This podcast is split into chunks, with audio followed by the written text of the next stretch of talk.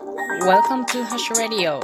This program is supported by you. You, you, you. ハシです。皆さんお元気ですか？今日はね、ひどく雨が降りました。皆さんのお近くは大丈夫でしたかね？まあ、こういうね、ひどく雨が降るときは、あんまりね、川の近くなど行かないようにしましょうね。さて今日はカラスの羽と私の神というタイトルで話そうと思います。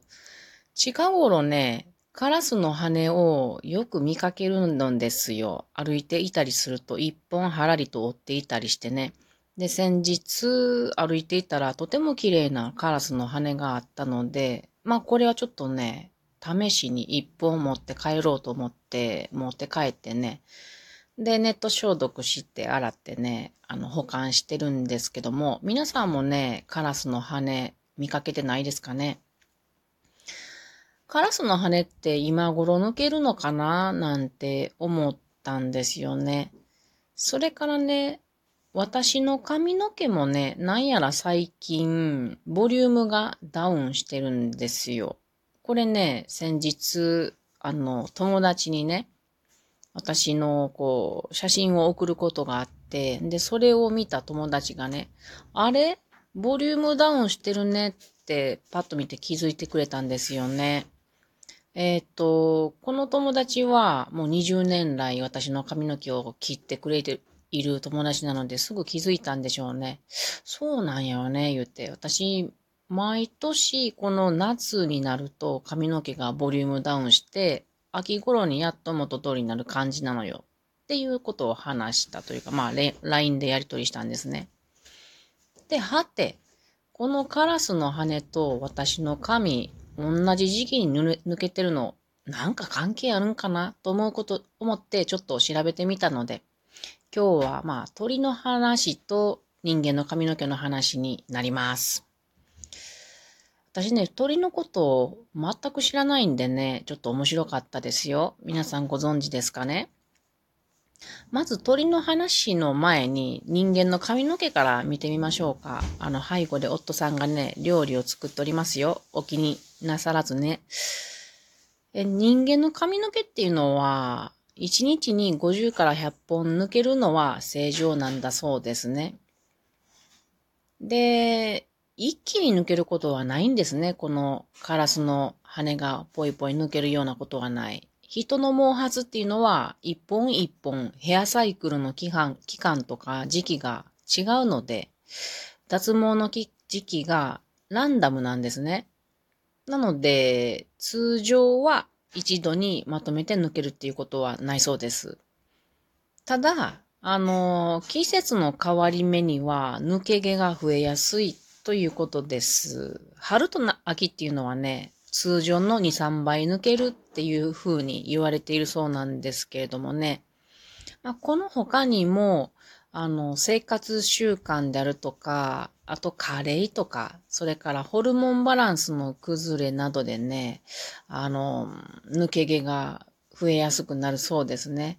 生活習慣っていうのは、睡眠の質とか、時間とか、それから食事であるとか、ストレス、あとまあ喫煙とか、そういうもので、まあ、毛が、えー、抜けるのが多くなったりするらしいんですけど、これで私が当てはまるのは、夏ってね、すごく暑苦しくってよく眠れないんですよ。皆さんそうじゃないですか。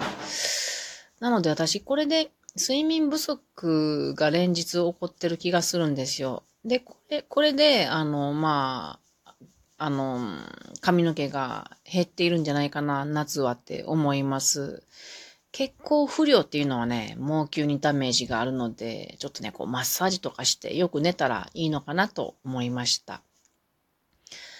で、これは人の髪の毛ですね。こんな感じです。次、鳥の羽ですね。カラスの話の前に全体の鳥の話をしましょう。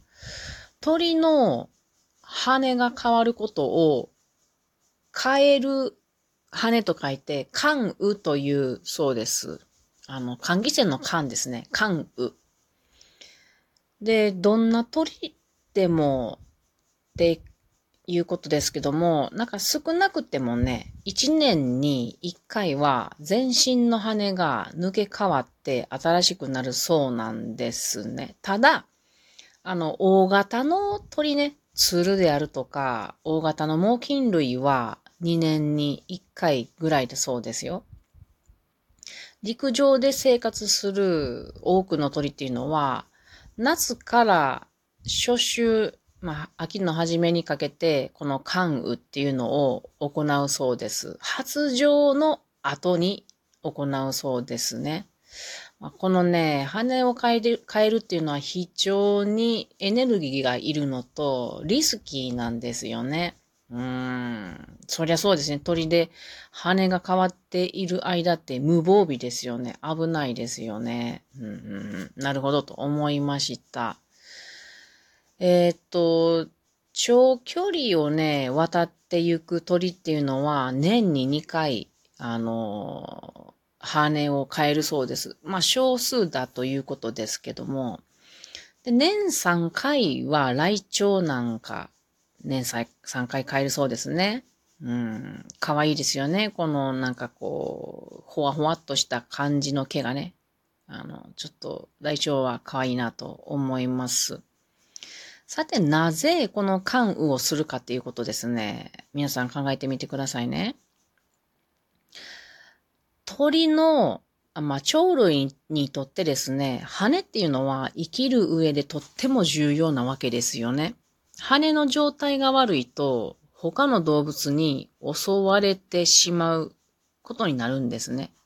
なので、常に良い状態にしておかないと命に関わる。で、あと羽がね、水を弾くっていうのありますよね。なので、これは、あの、うん、古くなったものを変えていかないと大変なことになるっていうことですね。で、先ほどその、新しい羽を作るために体力を使うと言いましたが、この時期っていうのは、鳥は体が弱っているそうです。ストレスが溜まったり、それから免疫力が低下して、で、感染症が起きやすくなったり、あと鼻炎とかね、なんか副鼻腔炎などの呼吸器疾患とか、他にもぞろぞろ、いろんなね、消化器疾患とかね、あと、普段あの、持っていた持病みたいな病気が発症してくることもあるそうなんです。なので、この時期の鳥は、あんまりね、歌ったり、争ったりせずに、ひっそりと生活してるんですって知ってましたか？全然知らなかった。で、この関羽に本当にたくさんエネルギーが必要なので、餌の豊富な時期に関羽を始めるそうです。まあ、うまくね、なってるわけですね。で、渡りの最中に、まあ、渡りの鳥っていうのは、渡りの最中に関羽が行ったらおかしいので、やばいので、渡る鳥っていうのは、渡る前に関羽が完了することが多いそうですね。結構ね、これ、関羽するのに、あの、鳥の種類によって違いますが、期間が必要なんですよね。で、1枚ずつ変えていくものとか、数枚ずつ、ま、変えていくものとか、まとめて変えていくものがあるそうなんですけども、1枚ずつずつなのは、私たちよく知ってるのは、ツバメ類とかワシタカ類ですね。1枚ずつなんで、時間がかかるけれども、うまく飛べないと、餌を取れないんですね、こいつらって。なので1枚ずつということ。で、数枚ずつのは、多くの鳥が数枚ずつ変わっていくそうです。けど、飛びづらくなるから、活動的ではなくなるそうです。で、まとめて、結構、あの、ババンと変わっていくのは、カモの仲間とか、ツルの仲間とか、バン、フラミンゴ、ペンギンっていうことなんですけどね。まあ、ペンギン鳥ですね。これバッと変わると、一時的に飛べないんだけども、短期で変わるそうですね。だけど、飛べなくても餌は取れる仲間なんだそうです。なるほどですよね。で、ペンギンっていうのは、あの、水に入れないんで、絶食ということです。痩せちゃいますね。うん、すごいね。すごく面白いなと思いました。で、カラスですけれども、カラスのこの関羽の時期っていうのはちょうど今頃なんだそうですよ。カラスの種類もね、ハシボソガラスとハシブトガラスってありますけど、ハシボソガラスは5月の下旬から9月の中旬、それからハシブトガラスっていうのは6月の上旬から10月の上旬までかかるそうで。なので、ね、今ね、皆さんカラス見てみてください。関羽途中なんでね、カラスの翼がね、ボロボロで、みそぼらしい姿なんですって。ちょっと見たいですよね。でも、かなり抜け落ちても飛べるそうなんですよ。今ね、飛んでたらスカスカの状態で飛んでるそうです。で、新しい羽が大きくなってすっかり生え変わってくると、艶やかなね、青紫の光沢がある綺麗に花花に、羽になるそうです。今ね、カラスもね、すごいストレス抱えてきっとね、鼻炎になったりね、いろんな病気にかかりやすいので、ね、おとなしくしてるんじゃないかなと思います。一度そんな目でね、カラス見てみてもいいんじゃないかなと思います。というわけで、今日はカラスの羽と私の髪というテーマで話してみました。いやね、もう、なんかね、この暑いね、この時期、思いましたね。あの、カラスとか、まあ、鳥たちも今、跳ね返るので、エネルギー使って静かにしてるわけですよ。この夏とかね。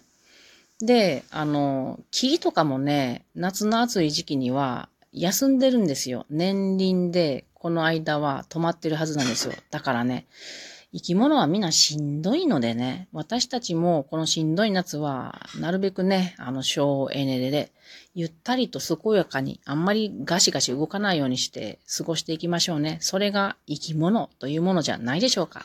それでは皆さん、またね。かー、かー。